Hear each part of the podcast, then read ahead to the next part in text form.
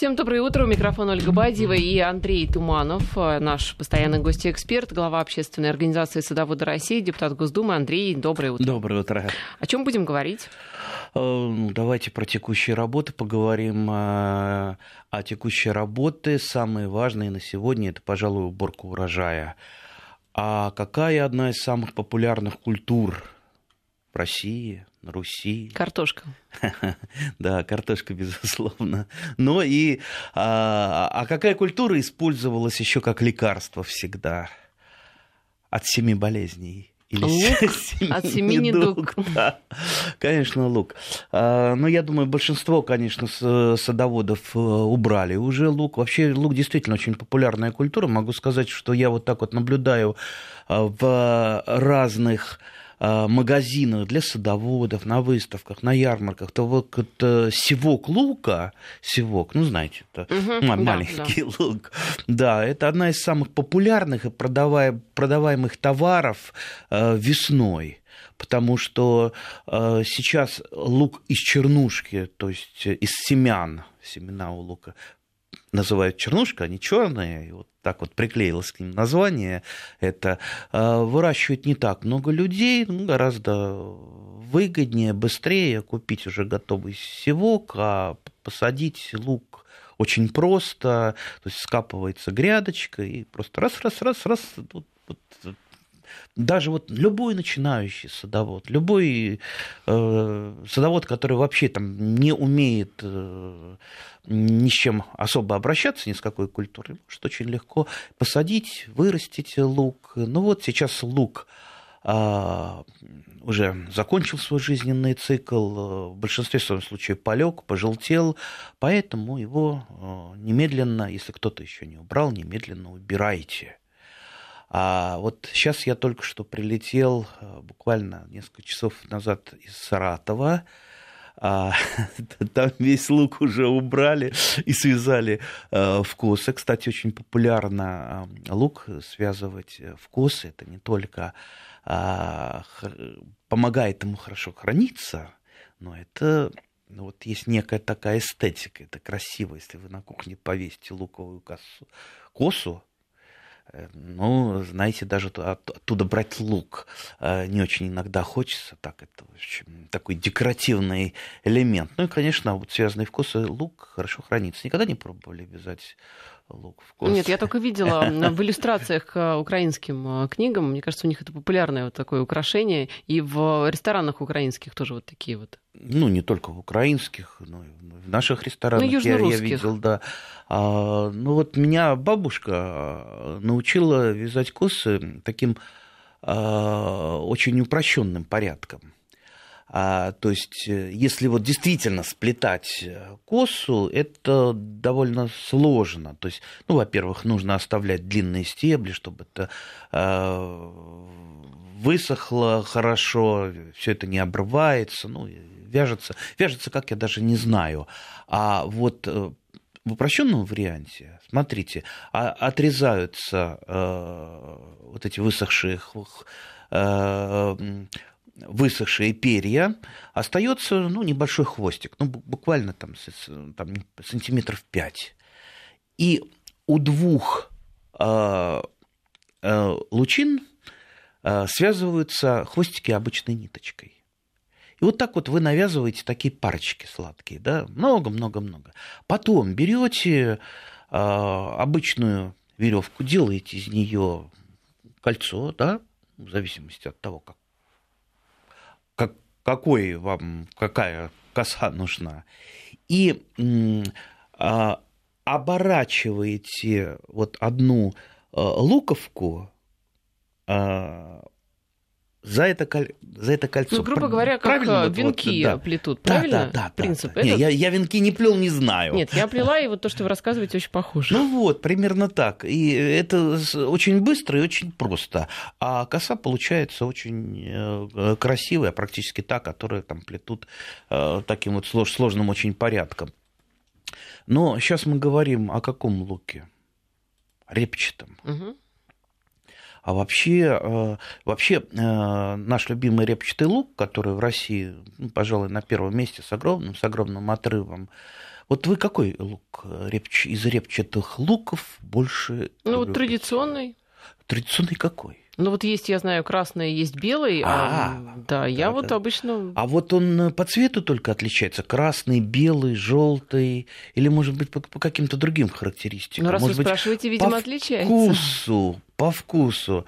А ведь э, действительно отличия очень велики. Вот, вот человек приходит в магазин, он говорит, хочу лук, или приходит на рынок, о, дайте мне вот этот красный, потому что он красивый, или там белый, потому что он вот такой вот такой снежного цвета. А, а он не спрашивает человек, как правило, про остроту лука. А ведь острота лука или его сладость – это самый главный показатель, самая главная характеристика. Есть сорта острые, есть полуострые, есть сладкие.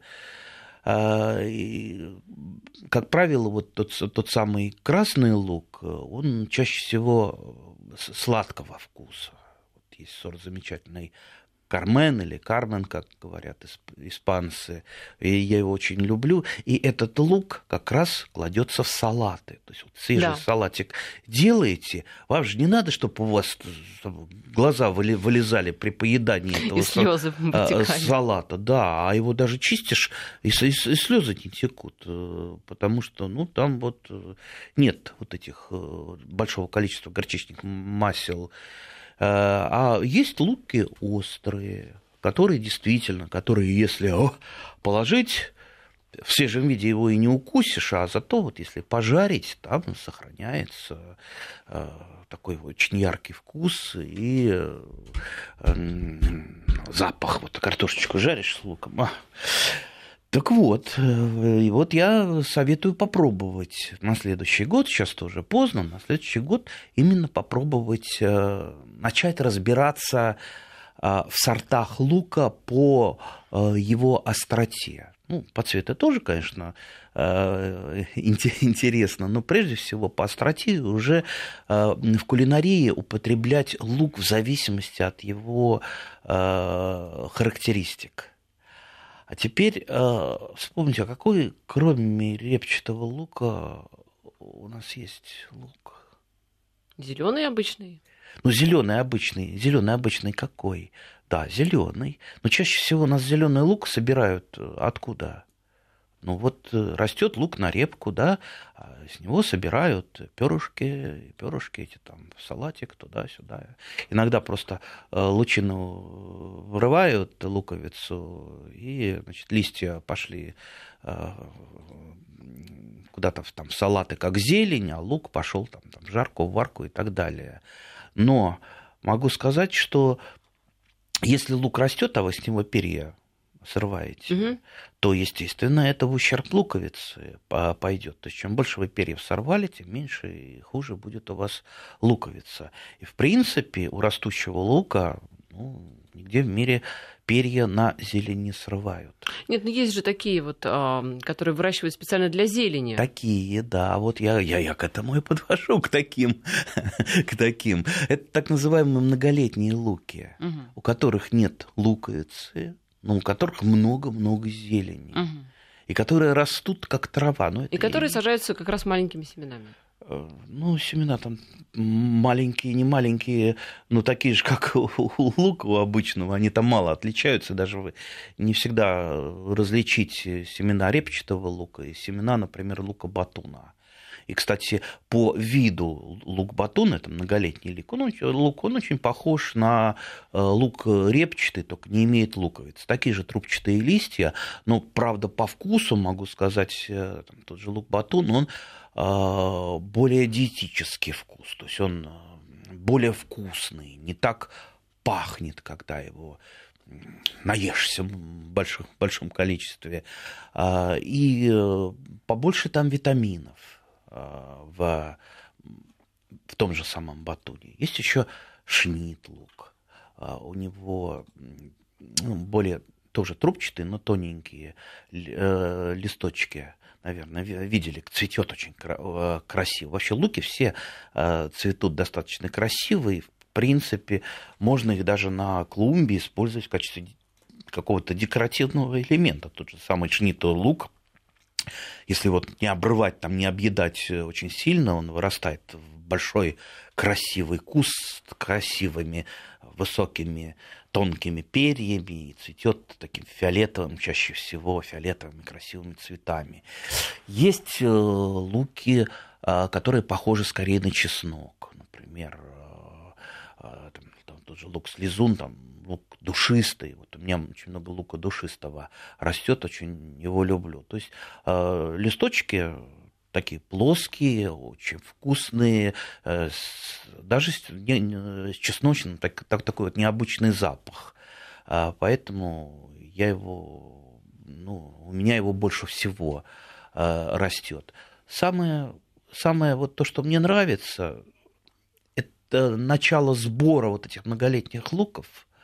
Это уже вот первая зелень пошла, это как только снег сошел снег сошел, вот только солнышко пригрел, пригрел, и уже вы можете там понемножку пощипывать этот лучок. Вот дожили, а там апрель или начало мая, дожили до первой зелени, можно уже. Еще салатик только, может быть, сходит, там редиска в теплице, а лук уже щиплется многолетний. Так что советую, советую увлечься этими замечательными культурами. Видите, как семейство луков какое разнообразное, какое интересное. Если вы а, заботитесь о своем здоровье, потому что лук это не только вкусно, полезно, содержит фитонциды, можно вылечить э, любую простуду и, самое главное, профи... использовать в профилактических э, целях, чтобы не заболеть. Э, ну, и это ежедневное поступление витаминов, которых сейчас не хватает даже иногда в сезон большинству горожан. А в аптеке не накупишься поливитаминов, нынче это дорого, так лучше уж щипать вот эту вот самую вкусную и полезную травку у себя на даче. Она, как, еще раз хочу сказать, растет вот как трава. Э, ухаживаете вы хорошо, растет она хорошо и сильно. Не ухаживаете, ну, Получаются небольшие куртинки, но все равно он растет. Очень, очень неприхотливые. Ну, единственное, что нужна регулярная прополка, потому что не быть пропалывать, зарастет травой и, и в конце концов ну, это также да. со всеми культурами. Да, конечно, со всеми культурами. А лук-порей ведь еще есть. Да, ой, ну как же мы забыли про лук-порей. Замечательный лук. Э, когда-то когда почему-то считалось у нас, что лук-порей это что-то такое из области э, там, спаржи, артишоков, что-то такое там. И вообще да, какой-то буржуазной жизни. Графская, да. Э, и вот я очень давно был, там, лет 25 назад, в магазине, где почему-то вот продавщица, возьмите лук-порей, возьмите лук-порей, видать, не, не продавалось. Я просто, ну, что там, там 15 копеек это стоило, взял и решил попробовать. И буквально вот заболел э, луком-пореем, потому что он настолько вкусен. Вот это вот у лука-порея едят не листья, потому что они грубоватые, а ну, ножку как правило, такая вот белая ножка длиной там, сантиметров 20. Ну, вот то, что в магазине продается или на рынке, где там чуть не, не с руку э, толщиной лук-порей, такой, конечно, мне, да и большинству огородников в нашей зоне ну, не, удав... не удавалось никогда э, вырастить. Ну, конечно, это потоньше, э, поменьше, но все равно удивительно Э, вкусно. И если вы этот лук либо готовите, либо в свежем виде, вот, вот поверьте, вот, э, ну, ничего вкуснее из луков вы, пожалуй, не ели. А сейчас я э, иногда этот лук, когда вот бывает достаточно редко, я так шашлы... небольшой любитель шашлыков и мангала, но когда вот мангал все-таки растапливается, Э, я обязательно приношу гостям пучок парея, мы обрезаем эти стебли, нарезаем их на такие вот э, там, сантиметров по 10 э, кусочки и поджариваем на, манга, на мангале. И вот кто это попробовал, тот становится поклонником лука-порея, в общем-то, очень надолго. Я думаю, на всю жизнь. Вот, вот мы упомянули еще две такие культуры, как спаржу и артишоки. Вот честно скажу, сколько я не пробовал и не пытался понять их вкуса, не пытался стать их поклонником, я их поклонниками так и не стал. А вот лук парей я оценил, а, что я рекомендую. У вас, наверное, да. нет просто французских а, корней, где вот традиционно это все используется, вот эти вот европейские кухни. Мы... Ну, почему французских корней? Вы знаете, что та же самая спаржа, например, в Москве а, когда-то, там, в позапрошлом веке, это была культура, которая росла практически в каждом дворе, и москвичи ужасно любили спаржу, выращивали, кстати, ее на таких вот набитых э, конским навозом э, грядах, потому что конского навоза в Москве было очень много, когда не было автомобильного движения. Это все сталкивалось во дворы, делались гряды, сажалась спаржа. И вот такой вот это был, э, ну, что называется, для бесплатного обеда. Там пошел, нарубил спаржи, нажарил, и, и сели, поели. Сели и поели. Да, но ведь есть еще, кроме лука, такой замечательный овощ, как чеснок, чеснок, да, замечательный, но э, который последние годы очень расстраивает э, наших огородников. Вот сейчас, вот э, если бы мы включили прямую телефонную линию, на нас обрушился бывал звонков, э, что жил, пожелтел чеснок или начинает листья желтеть, прям вот только, э, то, только взошел уже там май, первые листочки уже пожелтели, чеснок сгнил и так далее. Да, чеснок – культура достаточно сложная. Во-первых, потому что чеснок – это вегетативно размножаемая культура. То есть вы э, размножаете его, э, ну, скажем так, дел, дел, делите ведь на, на дольки, да, как, э, и вот то, что, то, что сади, вот те самые болезни, которыми чеснок болел – это и могут быть и вирусные болезни, которые живут в клетках. Это чаще всего грибные болезни, которые в виде спор сохраняются на, э, на кожице. И вы сажаете, и буквально э, там вот проходит нек- некое время, эти болезни все просыпаются, и начинает чеснок болеть. Поэтому э, двумя надо идти путями, если вы хотите здоровый крупный чеснок, а вот из-за этого, из-за того, что чеснок постоянно болеет, а, невозможно вырастить нормальную крупную луковицу. И хуже он из-за этого хранится потом.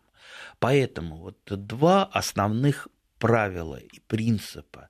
Во-первых, никогда, ни при каких обстоятельствах не сажайте чеснок по чесноку, но это касается вообще всех культур, это ну, должно быть таким законом, который вы должны соблюдать. Всегда меняйте культуры место, э, места. То есть сегодня у вас здесь огурцы росли, э, завтра растет чеснок, лук, ну и наоборот. То есть лук по чесноку, чеснок по луку никогда не сажаем, потому что это близкие родственники, у них одинаковые болезни.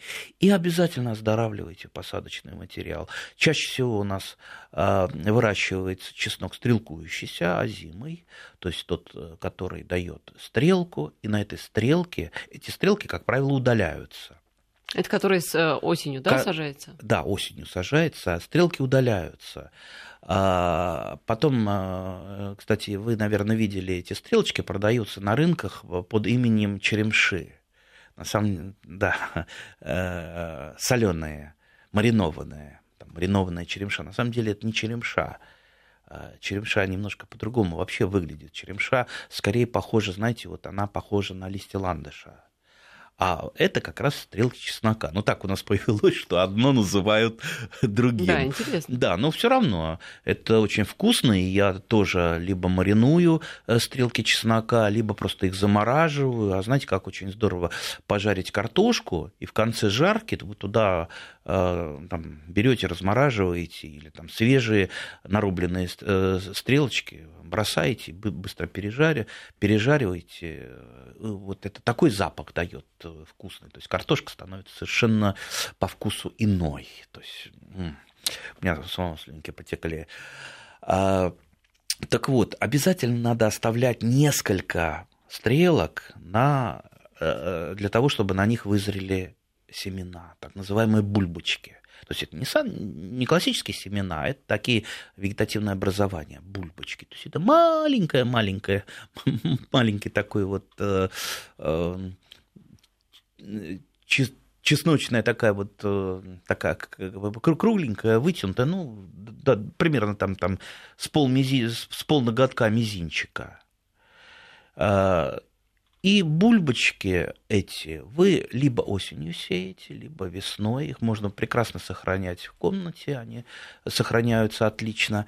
И уже потом из этих бульбочек получаются так называемые однозубки – вот однозубки – это есть лучший посадочный материал. Во-первых, вы не тратите продовольственный чеснок на посадку, он у вас на еду весь уйдет, да, а, и плюс это оздоровленный посадочный материал. Там практически нет э, остатков тех самых вот болезней, о которых мы э, говорим, там, стадий, э, стадий, как правило, зимующих. И сажайте эти однозубки и получаете уже, ого-го, какой хороший крупный чеснок. А если вы еще ну, не против э, обработок э, чесночных грядок э, фунгицидами, фунгициды это препараты противогрибных болезней, то ну, вообще уже в этом случае можно добиться, чтобы у вас чеснок вырос, э, знаете, как вот продают в магазине, там вот с два кулака такой. А как здоровый. выглядит? А, вот вы говорите, что чеснок болеет вирусными болезнями. Как это проявляется? А, это, в... а как вот я говорил, это пожелтение листьев. Иногда угу. очень ранние, иногда в мае уже э, кончики листьев начинают желтеть, и потом э, стволик э, начинает э, э чернеть, сама э, зеленая часть э, засыхает, а на стволике еще такая вот иногда типа плесени образуется. Так mm что это, это, гриб, это, гриб, это грибные болезни чеснока. А чеснок а, любит полив? В меру чеснок все любит полив, и все любит полив в меру. Если вы начнете чеснок заливать, естественно, он, грибные болезни развиваются при, на повышенном фоне влажности. Чем выше влажность, особенно там дожди заливают, или вы каждый день поливаете. Нет, чеснок не редиска, не надо, и не огурцы, не надо, э, там, если у вас много воды, не надо его каждый день поливать. Еще очень хорошо, есть такой замечательный способ э, отгребания вот в конце вегетации чеснока от луковиц отгребают землю, чтобы они фактически э, э, подсыхали. на поверхности были, да, и подсыхали, и меньше вот стволик подзаражался грибными болезнями. Я напоминаю, что в студии у нас Андрей Туманов, глава общественной организации «Садоводы России», депутат Госдумы. У нас сейчас короткая пауза, и затем мы вернемся в эфир. Возвращаемся в эфир. Андрей Туманов, глава общественной организации «Садоводы России», депутат Госдумы. Я напоминаю, у нас в студии. Андрей, нас э, просят рассказать из Ханты-Мансийска про э, ракомболь. Э, слушатель пишет, Александр его зовут, у нас в Сургуте очень становится модным. А, ну, это такой вот а, большой да, чеснок. Большой чеснок. Хотя все это, конечно, семейство луковых. А, не знаю, мне почему-то, ну вот я пробовал сажать, у меня как-то не пошло. А, то есть мне не понравилось на вкус. Но а, по отношению, например, к тем же болезням, ракомболь себя ведет, э, ну, скажем так, более устойчиво. Поэтому особенно там, где сырое и короткое сырое лето, конечно, его выращивать э, лучше, чем а, там какие а, обычный э, чеснок. А по вкусу это что напоминает? Ну, по вкусу там, ну, на мой взгляд, там нет вот, эм, вот этой чесночной такой вот изюминки чесночного духа. То есть это Впрочем, как лук или, э, ну, вот что, что-то, что-то среднее между луком и чесноком на вкус. Но это мой вкус. Кому-то, кому-то нравится кому-то нравится. Я не могу. Он сказать. действительно большой такой? Да, да, да. Ну вот ну, иногда вот с два кулака такой вот угу. вырастает, что, в принципе, это, конечно, очень... Не э, может не радовать, вы, да? Выгодно, да, потому что обычный чеснок вы э, ну вот э, даже там в условиях Подмосковья вы крупный очень трудно вырастить, можно вырастить, если вы будете применять, ну, во-первых, удобрения, а во-вторых, будете применять фунгициды. То есть э, а, там пара-тройка обработок фунгицидами, и чесночок у вас, а, ну, особенно если предварительно посадочный материал будет протравлен у вас тоже в фунгицидах, то да, это уже можно вырастить. То есть э, э, тепла даже в Подмосковье хватит. Но, как правило, все-таки чеснок у нас ничем не обрабатывается, и поэтому не получается. Так что если вы хотите покрупнее и вкус э, вам э, ракомболя нравится, это культура для вас. Эдуард из Малаховки спрашивает, правда ли, что чеснок отгоняет нечистую силу? Верите в это? А.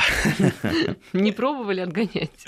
А, знаете, а, однажды я взял связочку чеснока в Государственную Думу. И как только я принес в зал заседаний, чтобы там просто показать Валентине Терешковой. Она замечательная огородница, мы с ней там часто, часто обмениваемся и семенами, и газеты, журналы дарю, литературу. Очень хорошая женщина, замечательная, святая женщина, могу сказать. А, и я ей вот просто показать принес связочку лука и обратил внимание, вот когда я внес это в зал заседания, несколько не очень хороших депутатов тут же встали и вышли. И у меня сразу возникло подозрение. А Может, развесить уже? А... Ну что? Ладно, это шутка. Пора уже. Это шутка, да. Ничего плохого по поводу коллег не имел в виду. Из Приморского края нас спрашивают, у нас а, в тайге и на лесных полянах растет дикий лук с плоскими листьями.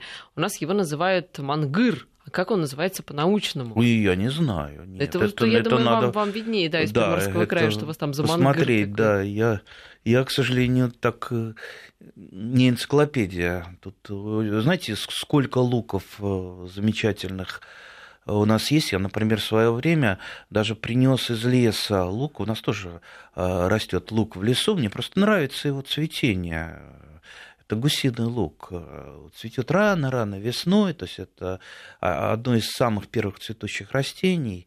Э, то есть это совершенно такие вот маленькие куртинки, там, э, листики высотой там, сантиметров 10, и цветет очень красивыми желтыми Э, листочками. Я, да, я принес из леса, у меня до сих пор он ну, практически как э, сорняк в некоторых местах э, участка растет, и я его стараюсь не трогать, потому что вот очень он мне так вот нравится.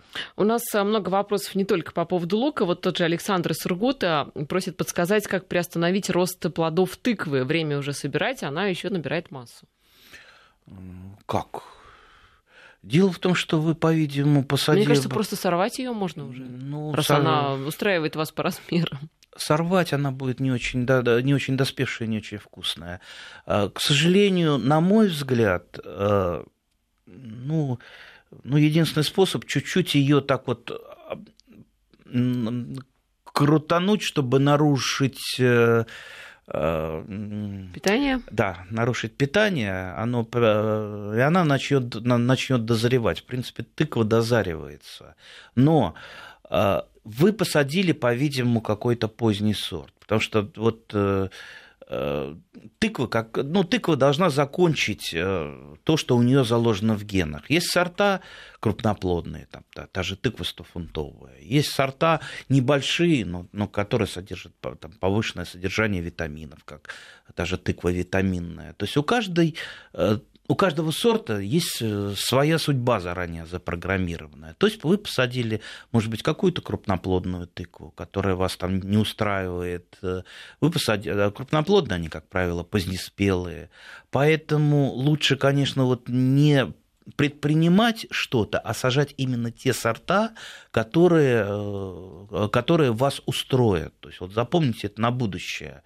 То есть если вам нужно уже в августе собирать тыкву, ну, посадите какие-то раннеспелые, некрупные тыквы. Если вы хотите поставить рекорд э, вырастить огромную тыкву, э, чтобы поразить всех соседей пофотографироваться и понабрать лайков и огромное количество. На ВДНХ, да. да. Ну, это, конечно, сорт 100-фунтовая. Как бы вы за ней плохо не ухаживали, все равно она килограммов э, там 30-40 вырастет. А если будете за ней ухаживать, там, поливать, подкармливать, она и больше вырастет, так что вы ее вдвоем не поднимете. А она вкусная?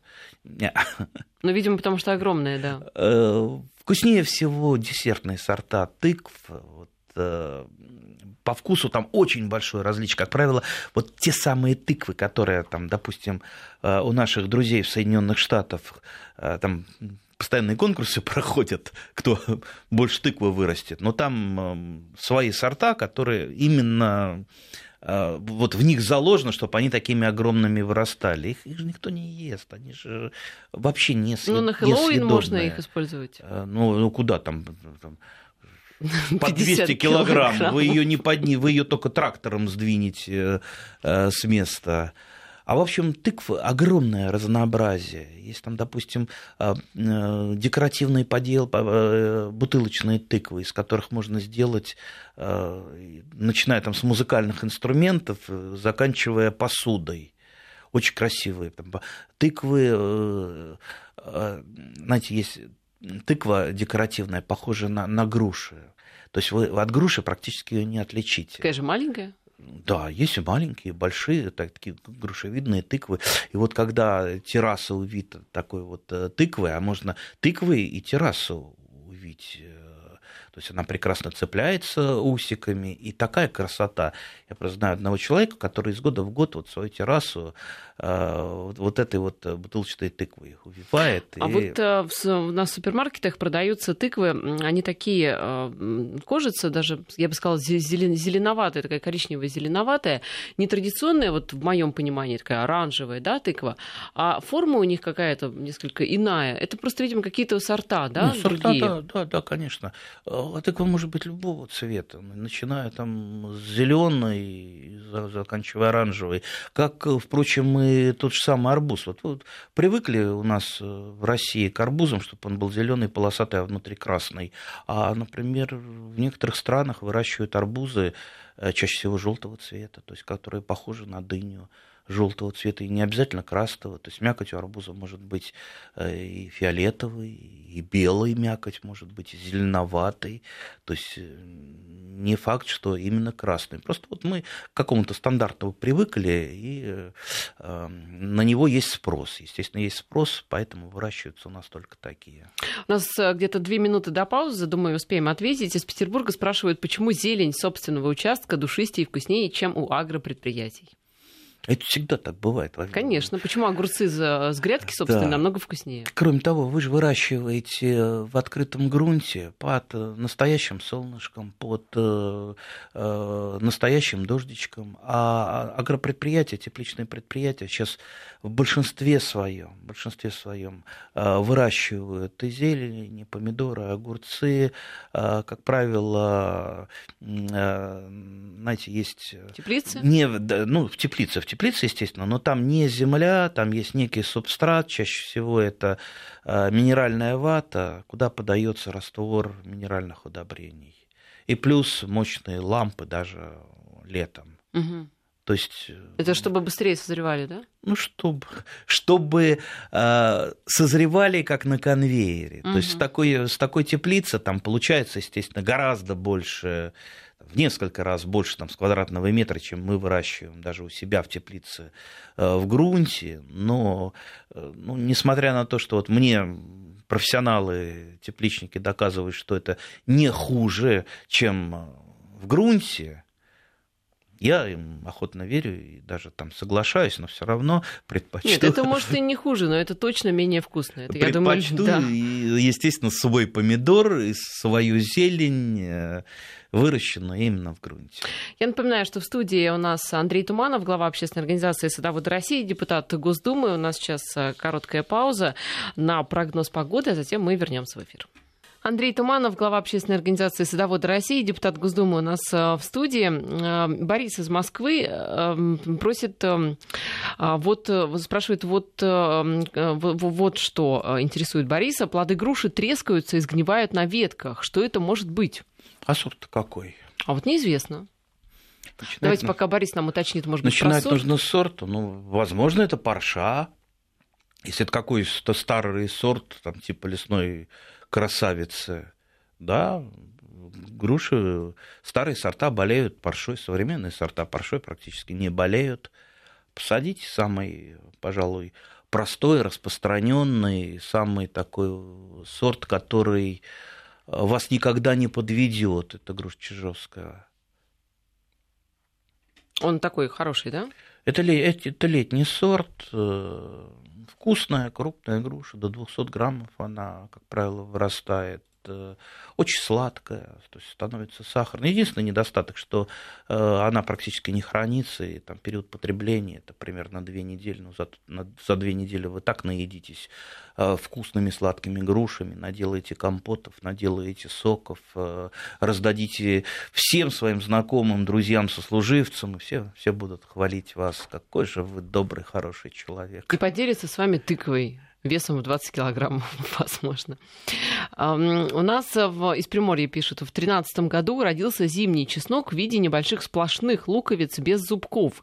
Можете сказать, из-за чего это может быть? Трудно сказать, из-за чего это может быть. Что сажали, какой чеснок. Обычный чеснок сажали. Неизвестно. Неизвестно. То есть, э, ну, тут вот, э, тут надо исследовать эту проблему, так вот, со, так вот со слуха не совсем понимаю, что случилось, не видя, э, сказать не могу. Может быть, аномалия какая-то в Приморье? Ой, аномалия. Знаете, у нас э, периодически, если еще случается, начинают искать какие-то аномалии. Там, а, как правило, морковь пожелтела, и начинается, значит, э, прошли кислотные дожди, это, значит, выбросы какие-то, это радиация, что-то только не говорят. Хотя, если ты лезешь разбираться в проблему, это элементарная луковая муха, вредитель. И никакие выбросы, никакая радиация тут ни при чем. Поэтому и тут может быть э, и вредители, болезни могут быть какие-то, и физиологические болезни из-за нарушения агротехники. То есть может быть множество причин. А, про черемшу вот слушатель заинтересовался, уже нам в WhatsApp а, пишут. Я напомню а, наш номер нашего WhatsApp, если вдруг кто не знает, плюс 7 903 170 63 63.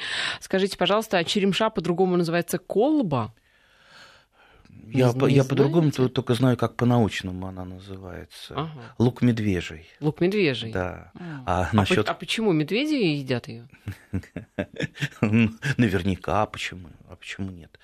наверняка это съедобное, э, очень витаминное и э, убивающее микробы, там, оздоравливающий эффект имеющий.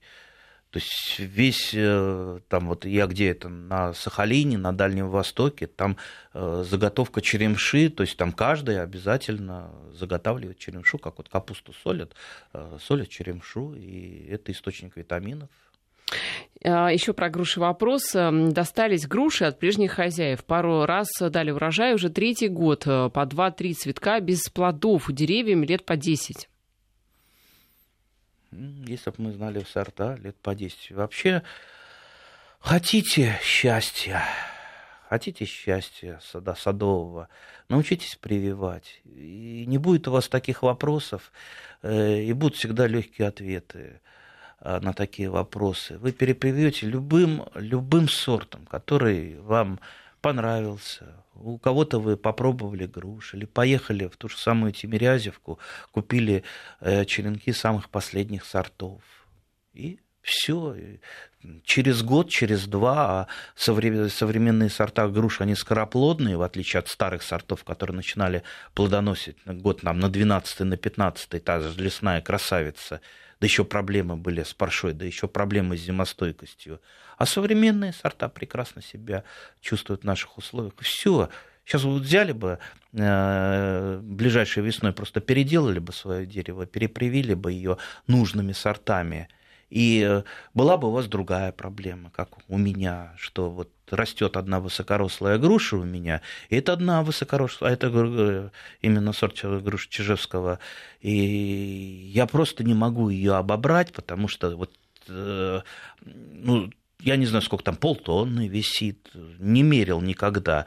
Трясти ее нельзя, потому что груши бьются. Они очень нежные. Ну, да, даже, вот, даже вот когда они еще не сахарные, а, а еще хрустящие, все равно они бьются в чистую. Поэтому приходится их снимать такой вот лапой э, э, на длинной палке, там, за веревочку потянул, лапой схватил э, и там, положил на, на землю. И вот так вот э, говоришь э, там, друзья, приезжайте ко мне за грушами. Ой, вот что-то нам некогда доехать тебе на дачу. А ты нам нарви и привези. Извините, мне, чтобы нарвать ведро груш, это, ну, там, 10 минут надо потратить. А чтобы всю грушу обобрать, я там полдня буду э, ковыряться с этой грушей, потом приезжаешь спать, ложишься, и груша, груша, груша перед глазами. Да, и мальчики кровавые. Да, а, а жалко, а жалко их, понимаете, они висят, они соком истекают, э, они такие вкусные, они такие ароматные. Ой. Вообще у груш, на мой взгляд, у современных груш только один недостаток э, – большинство сортов у нас летние сорта, которые не хранятся и которые вот, нельзя в длительном периоде потреблять. Совсем немного у нас осенних сортов, и буквально там по пальцам перечислить, это зимние сорта. Это которые хранятся, да? Да, долго? которые хранятся. Вот у меня есть мальвина зимняя и белорусская поздняя. Вот два сорта, остальные сорта я пробовал, они либо сильно подмерзают зимой, либо какие-то там другие проблемы. Вот, а вот эти два сорта, только эти два сорта прижились. А летних сортов десятки. Угу. А, просят повторить э, сорт вкусной груши. Ну какой? Оптимальные груши, наверное, да? Оптимальные груши. Это сорт? Э, нет, это я сейчас говорю про... Э, не, не, а именно, именно вкус, вкусные. вкусные, да, вкусные. Я, я бы рекомендовал попробовать Велесу. Угу. Вот на мой вкус, опять же, до вкуса на цвет товарища нет, но она очень ароматная, очень вкусная, и я вот, вот по мне, так это вот именно по вкусу самое лучшее.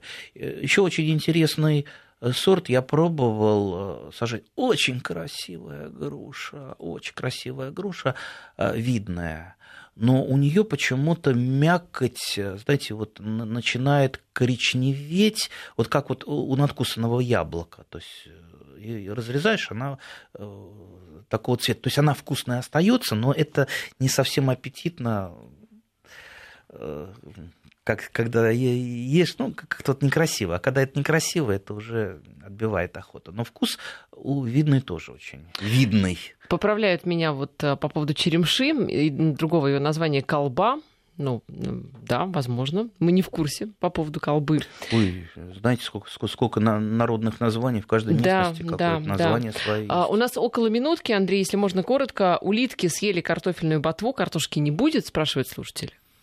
Ну, если батвы нет, откуда будет э, браться картошка?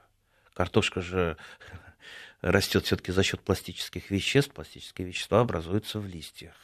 А как это вы так позволили улиткам съесть. Нашествие какое-то было, я нашествие, не знаю. Не, нашествие. Аномалия, опять же. Ага, аномалия. Аномалия – это то, что э, человек, во-первых, не окашивал и не собирал сорняки, э, те же самые улитки. А о какой улитке? О слизнях идет речь или там о виноградной улитке, либо о каких-то других, их много. Видимо, о прожорливой улитке, как минимум. Они все прожорливые, но их надо, чтобы их не было, надо, чтобы не было сорняков, не было травы, и при этом, если влажные год их постоянно надо отлавливать.